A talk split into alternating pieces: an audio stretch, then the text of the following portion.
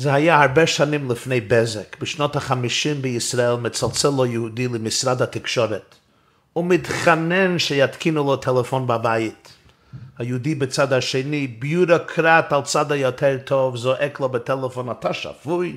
יש אצלנו המון גנרלים ומפקדים שממתינים כבר שנים לטלפון בבית ולא קיבלו. אתה איש פשוט, אתה צריך להמתין לפחות 4 שנים. עד שיגיע התור שלך. יהודי המסכן אומר לו בטלפון, אז ממש אין תקווה? עונה לה יהודי בצד השני, חלילה וחס, אנחנו לא מאבדים תקווה אף פעם, תקווה יש, אבל סיכוי אין. התקופה הזו בלוח היהודי מעורר רגשים רבים וגם שאלות רבות ותהיות רבות בקרב כמה וכמה מאחינו ואחיותינו בני ובנות ישראל, לפעמים רגשים מסובכים ולא פשוטים. מישהו שאל אותי, מה התכלית של כל הימים האלה, ימי הסליחות וראש השנה ועשרת ימי תשובה ויום הכיפורים? אני לא משתנה, אפילו השם סולח לי, אני מכיר את עצמי. נו, יש סליחה, אבל שוב יש נפילה, ושוב יש טעויות, ושוב, מה אני אשתנה לאיש אחר, לאישה אחרת? שוב סליחה ושוב נפילה, אותו דבר בכל שנה ושנה. אפילו אם הוא מוסלח לי, איפה אני אמור להתחיל? אני מכיר היצר הרע שלי, מכיר החולשות שלי. אין לי סיכוי להתחיל מחדש, שוב יהיו אותם פיתויים, אותם בעיות, ניתיונות, אתגרים, כישלונות וכו'. שאלה חשובה מאוד שאני רוצה להגיב לזה בשיעור זה. לפני שאנחנו ממשיכים, רוצה להזכיר ולבקש מכם לפרסם את השיעורים, להירשם לערוץ שלנו, לכתוב תגובות, ללחוץ לייק. כל השיעורים באופן מסודר נמצאים על האתר העברי שלנו, lilmod.net, וגם אפשר לקבל הכל בפודקאסט, בספוטיפיי וכל המקומות שאפשר לקבל פודקאסט, רק לרשום את השם שלי. סיפור החיים של היהודי שייסד את המשחקים הפראלימפיים, פראלימפיקס, היה יהודי בשם דוקטור לודוויג גוטמן. סיפור נפלא במאוד. הוא נולד בשנת תרנ"ט, 1899. הוא נחשב לאחד מהאבות המייסדים של פעילות גופנית מאורגנת לאנשים ונשים עם מוגבלות. לודוויג גוטמן היה פליט יהודי מגרמניה הנאצית. נולד למשפחה יהודית דתית שומרי תורה ומצווה. בשנת תרצ"ג 1833 הוא היה מנתח המוח המוביל בגרמניה. אחר מכן עלה היטלר לשלטון והכל השתנה. עם עליית הנאצים לשלטון וההגבלות שהוטלו על רופאים יהודים, הותר לדוקטור גוטמן לעבוד רק בבית החולים היהודי בברסלו, שם התמנה להיות מנהל בית הרפואה. בשנת 1939 הוא בורח לבריטניה, לאנגליה, ושם מיומנותו בנוירולוגיה הובילה לכך שהוא התבקש על ידי הממשלה באנגליה להקים את המרכז הלאומי לפציעות עמוד השדרה בבית הרפואה סטוק מנדוויל, והוא ביצע את המשימה בתש"ג בשנת 1943 בעיצומה של מלחמת העולם השנייה. באותה תקופה הייתה הנחה בתוך כל העולם כי פרפליג'יקס, כלומר אנשים, נשים, בני אדם המשותקים מהמותניים ולמטה, בדרך כלל כתוצאה מפגיעה בחוט השדרה, לעולם לא יוכלו לחיות חיים נורמליים. הדבר הטוב ביותר שניתן היה לעשות עבורם היה להרדים אותם במינונים גבוהים של תרופות ולהשאירם מאושפזים ומרותקים למיטה עד שהם מתים. דוקטור גוטמן היה מזוזה מכל הגישה המעוותת בעיניו. הוא האמין שלכל אחד מהם יש חיים לפניהם, לא רק מאחוריהם. באמונה או בנחישות, הוא היה משוכנע, הם יוכלו לעזוב את מיטותיהם, לצאת לעולם הגדול, לראות את זריחת ושקיעת השמש, לעבוד, להתחתן, למצוא איזה סוג של עושר וכבוד עצמי, עם רצון חזק ועקשנות בלתי מעורערת. דוקטור גוטמן החזיר למשותקים האלה את חייהם. זה היה מאבק עצום עבורו ועבורה. הוא הפחית את משכחי המכאבים שלהם. הכריח אותם לשבת. הביא מאמן שיגרום להם לעשות תרגילים ואימונים. הוא פקד על האחיות תחת אחריותו, לשב עם כל המטופלים ולבקש מהם לספר לאחיות את סיפור חייהם. לחבר אותם מחדש עם התקוות והחלומות שלהם. הוא שידל אותם לצאת ממיטותיהם לכיסאות גלגלים, לשחק משחקים בתחרות עם צוות בית החולים שאותו הכניס גם לכיסאות גלגלים. עבור המטופלים היו כאבים נוראים בכל שלב של הדרך, אבל עם הזמן היה אפשר לראות אותם חוזרים, בהתחלה לאט ובחוסר רצון, אחר כך בשמחה ובפתוס, חוזרים לחיים. גם אצל דוקטור גוטמן היה כאב מסוג אחר. כולם התנגדו לו. עמיתיו הרופאים, האחיות, הבלבטים שלו, מנהלי בתי החולים, כולם אמרו בפה אחד, אתה מנסה את הבלתי אפשרי והבלתי רציונלי. הם השימו אותו בעינויים של אנשים משותקים, אנשים חולים, עם פציעות נוראות. אתה מענה אותם, גורם להם ייסורים אכזריים. בשלב מסוים, היה רופא שהאשים אותו בכך שלא ראה שהם נכים, שלעולם לא ינהלו חיים נורמליים. הרופא אומר לדוקטור גוטמן, אומר, Who do you think they are? מי אתה חושב שהם? דוקטור גוטמן מסתכל על הרופא השני, אומר לו, Who are they? They are the best of men. מי הם? הם הטובים שבבני אדם, הטובים שבאנשים. בנחישות מוחלטת, הוא והמשותקים המשיכו לעבור את כל הכישלונות, ייסורים, אכזבות וקונפליקטים הפנימיים. גוטמן הבין שבמאבק הזה יש לספורט כוח טרנספורמטיבי. הוא הרחיב את המשחקים הפנימיים בית הרפואה לתחרות ארצית. וב-1948 לתחרות בינלאומית. במקביל לאולימפיאדה, לאולימפיקס, נתן לכך שם, פאראלימפיקס, פאראלימפית, כלומר אולימפיאדה עבור המשותקים. לאט לאט הארגון הזה גדל עד שבשנת 1960 התקיימה ברומא, האולימפיאדה הפאראלימפית הראשונה שהגיעה לשיאה האחרונה לפני כמה שנים, עם 4,000, כמעט 4,300 ספורטאים שהגיעו מ-164 מדינות. דוקטור גוטמן הלך לבית עולמו בשנת תש"ם, 1980, בסיפוק נפשי על המהפכה שיצר במו ידיו בכל הגישה של עולם הרפואה לפרפליג'יקס, למשותקים. מאיפה הוא קיבל את הגישה הזו, העקשנות הזו, האומץ הזה ללחום נגד כל האסטמבלישמנט, כל התשתית של בית הרפואה באנגליה, שחישדו אותו והשימו אותו בהאשמות גדולות ואכזריות? האם היו אלה שש שנותיו תחת שלטון הנאצים בגרמניה? אז הוא ראה שיהודים כמו משותקים נחשבים כאילו הם לא בני אדם, איבדו כל תועלת וחשיבות. אולי זה היה החינוך היהודי, האמונה של היהדות שלכל בן אדם יש נשמה ויש גוף. ואפילו אם הגוף נפגע, הנשמה עדיין יכולה לעוף. הצלם אלוקים לא יכול להיפגע, להיחרב, לעבור הירוס אבסולוטי. מזכיר אותי כשנכי צהל הגיעו אל הרבי מלובביץ' באוגוסט 1976, חוב ג' אוף של מ"ו, הרבי דיבר עליהם בעברית בלשון הקודש. שיחה נפלאה, מייחדת ומרתקת, אבל בין הדברים הוא הציע שישנו את השם מנכי צהל למצויני צהל. אולי זה גם היה דבר אחר. הרעיון מאחורי ראש השנה ויום הכיפורים שהיה מושרש בנפשו של דוקטור גוטמן מגיל צעיר. שום דבר לעולם אינו שבור לחלוטין, ללא תיקון. אלא מה?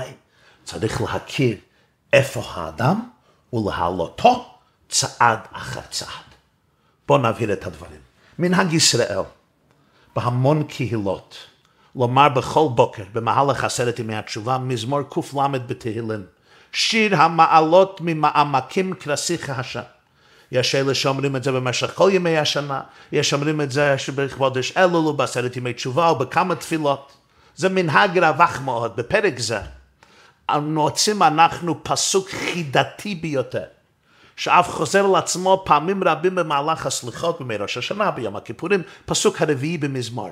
כי עמכו הסליחו למען תיבורא, כי עמך הסליחה למען תיבורא. משמעות הפסוק בצורה פשוטה היא שסליחה נמצאת אצל הקדוש ברוך הוא, כי עמך הסליחה. הוא מעניק לנו סליחה, זה אחד ממידותיו. ומדוע הוא מציע לנו סליחה? למען תיוורא. תיוורא, אומר המצודות דוד מצודת ציון מלשון יראה, מורה, תיוורא. למען תיוורא, למה אתה סולח לנו? כדי שנלמוד ליראה ממך. כדי שנלמוד ליראה ממנו. הדברים אינם מובנים. ההפך הוא הנכון.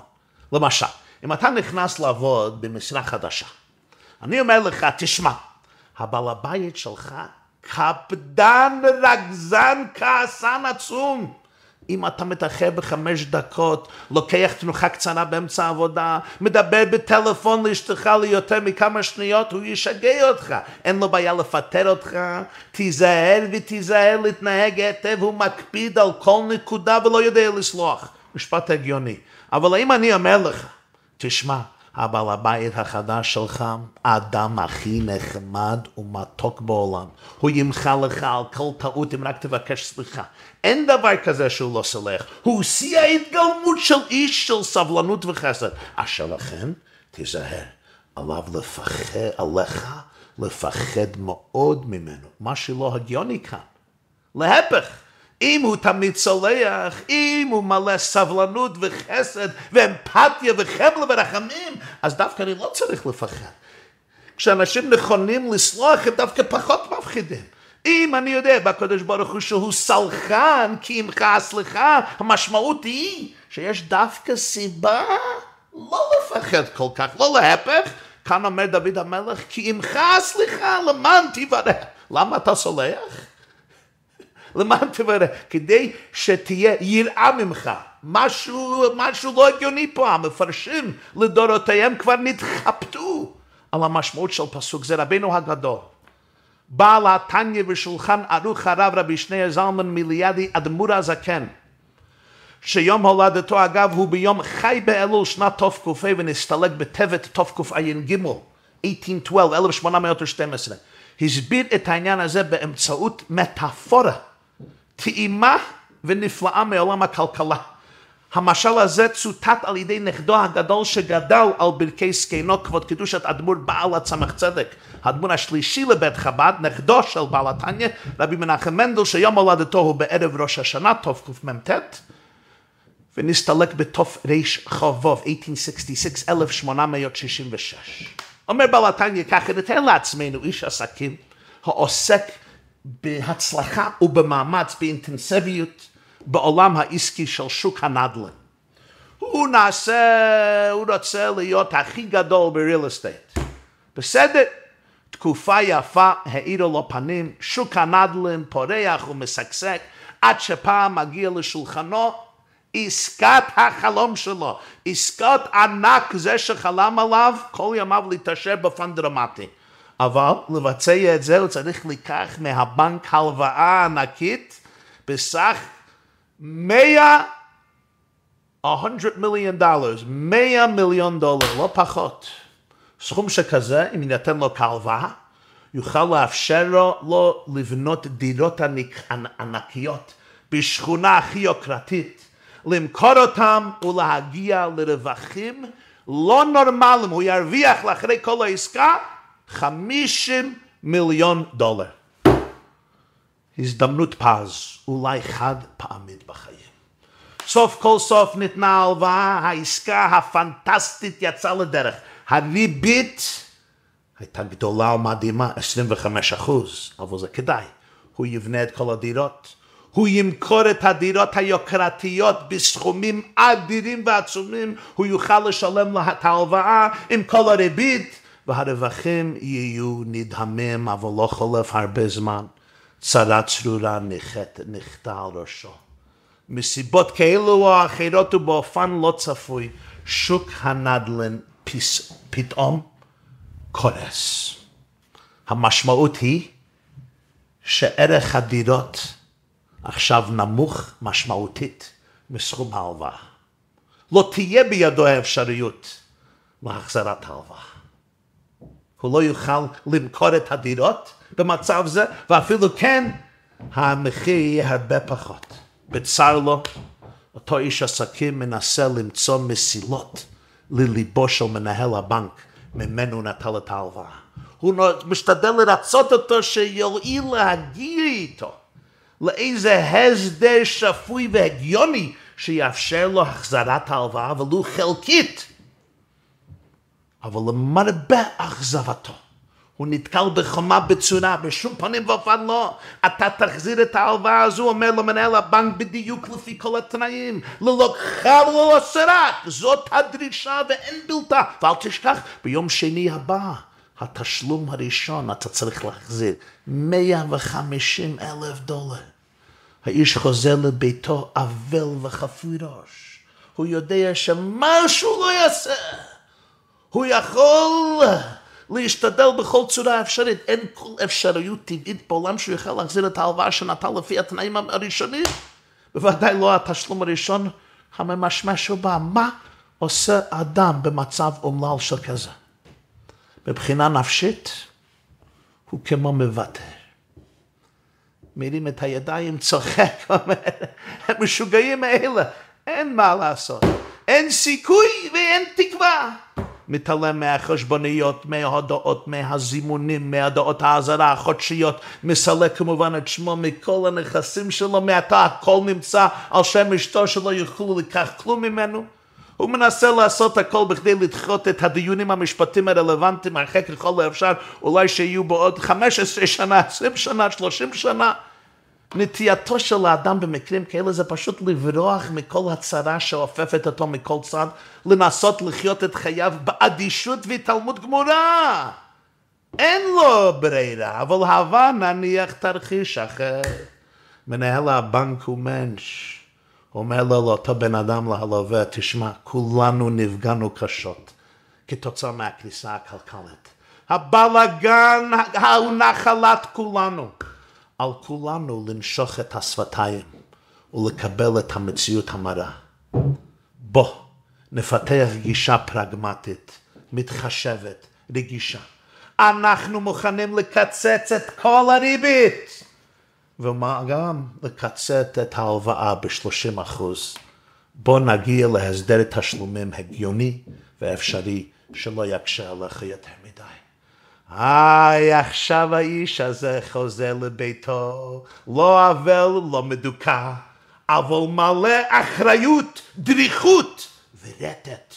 עכשיו הוא צריך לפחד, עכשיו הוא צריך להתעצב עם הדולרים, עכשיו הוא לא יכול להגיד לי שאתה איזה משוגע, מנהל הבנק הזה, מטורף, משוגע, נרססיסט, לא, אי אפשר לעשות, יכול לקפוץ לתוך ים הגדול. משנים את השם, נוסעים לפלורידה, שם המיסים פחות זולים. הוא לא יכול להגיד את זה. עכשיו יש דריכות, בן אדם הזה הוא מנש, קיצץ את הריבית, אני לא צריך לשלם ריבית. 30% מההלוואה הוא קיצץ. עכשיו אתה, you have to show up. הוא היה פה בשבילך, אתה צריך להיות נוכח. אתה צריך להיות פה בשבילו. הוא מנש, אתה צריך להיות מנש.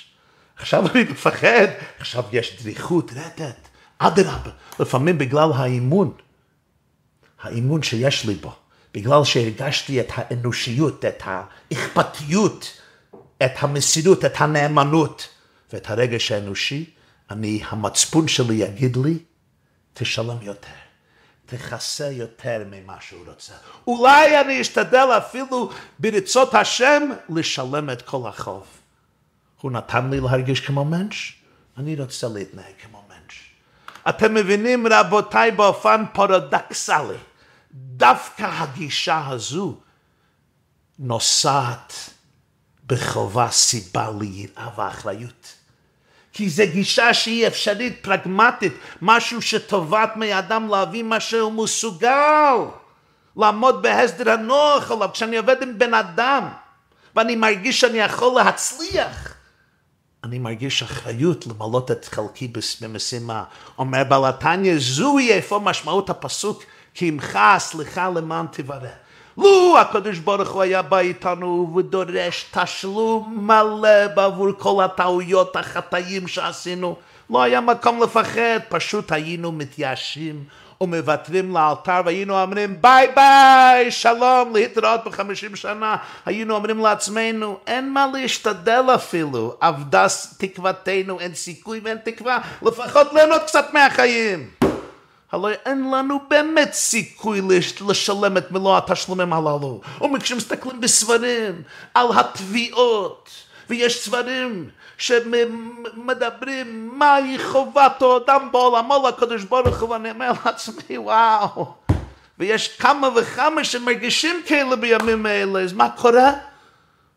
או שהם מנתקים את עצמם מהרגישים שלהם, או שמתמלאים ציניות או כעס, או מתנתקים רגשית מכל העסק, או שמזייפים רגשות ומחקים אחרים, ומפתים את עצמם ומתחילים להאמין שהם התגלמות ממה שכתוב בספרים, אבל עומק מרגישים חלל, מרגישים שהם לא אותנטיים, הם לא כנים, היהדות עושה אותם, לחמוד לצלן לאנשים לא אותנטיים.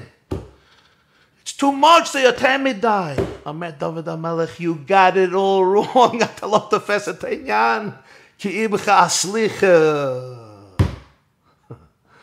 וזה גורם למען תברא יראה בריאה, רטט אותנטי, יראה מלאה אחריות, יראה שמעצימה את החיים. הקדוש ברוך הוא פונה לו ליהודי ואומר, אני רוצה לעבוד איתך, אני רוצה לראות שיא ההצלחה שלך, אני לא רוצה שתטבע בחובות ושתרגיש רע בעצמך, אני רוצה שתהיה מלא תענוג ושמחה ואושר, שתגשים את הכוחות שלך במילואם, שתחיה את החיים הכי טובים, הכי עמוקים, הכי אותנטיים, הכי מקסימים והכי משביעים שיש.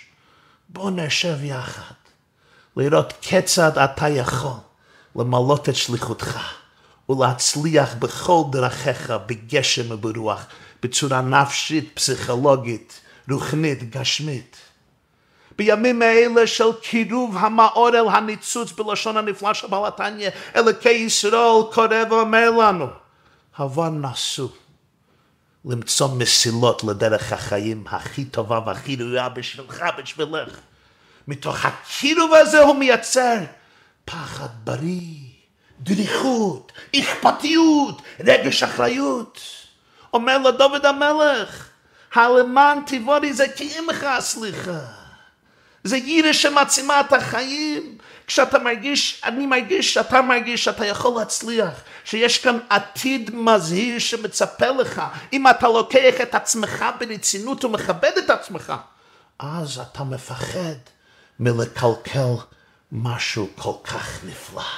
כן, אתה ירא מלהפסיד הזדמנות מקסימה. כמה אנחנו יכולים לראות זאת בשדה החינוך? ילד שיומס עליו נטל של הצלחה והישגיות שהוא לא באמת יכול לעמוד בו, פשוט יתנייאש, הוא יתנתק.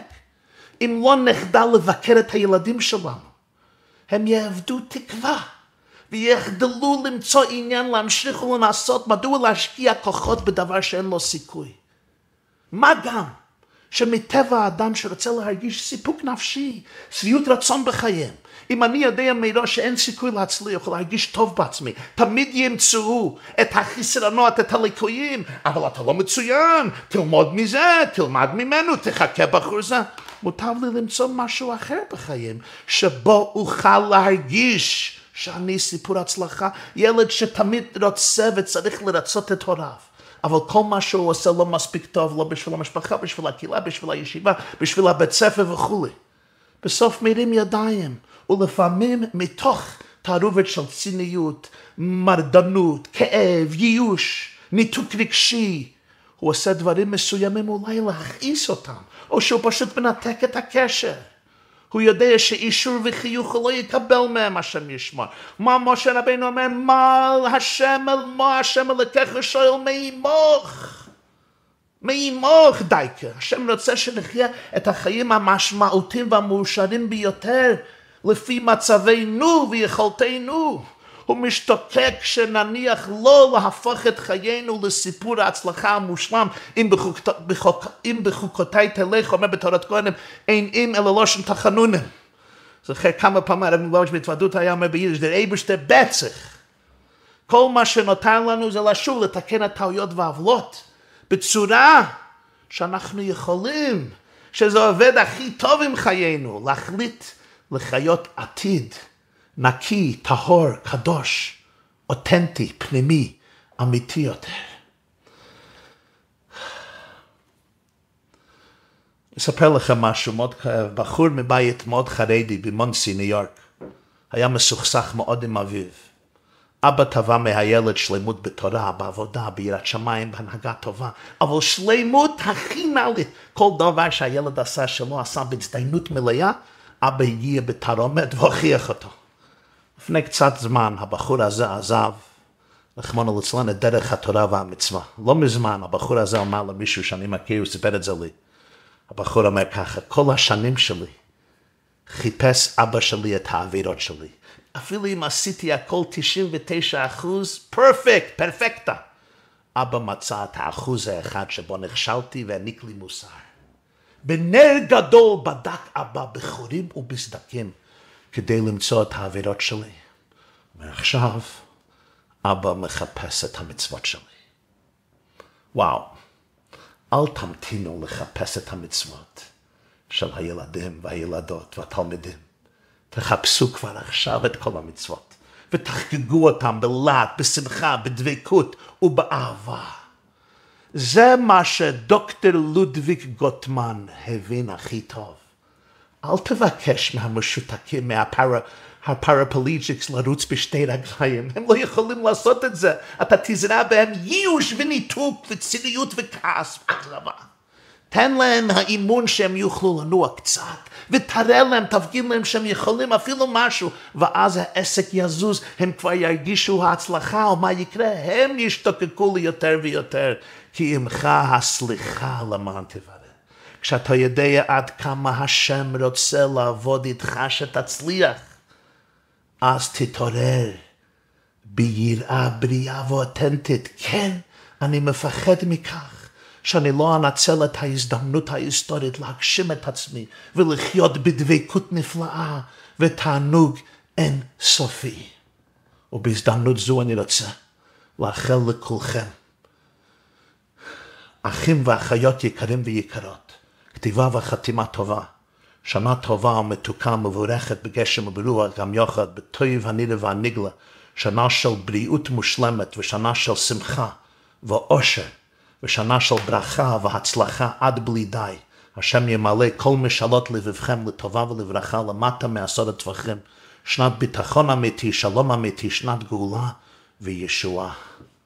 גוט יום טוב, גוט געבן שטיר, שנה טובה ומתוקה.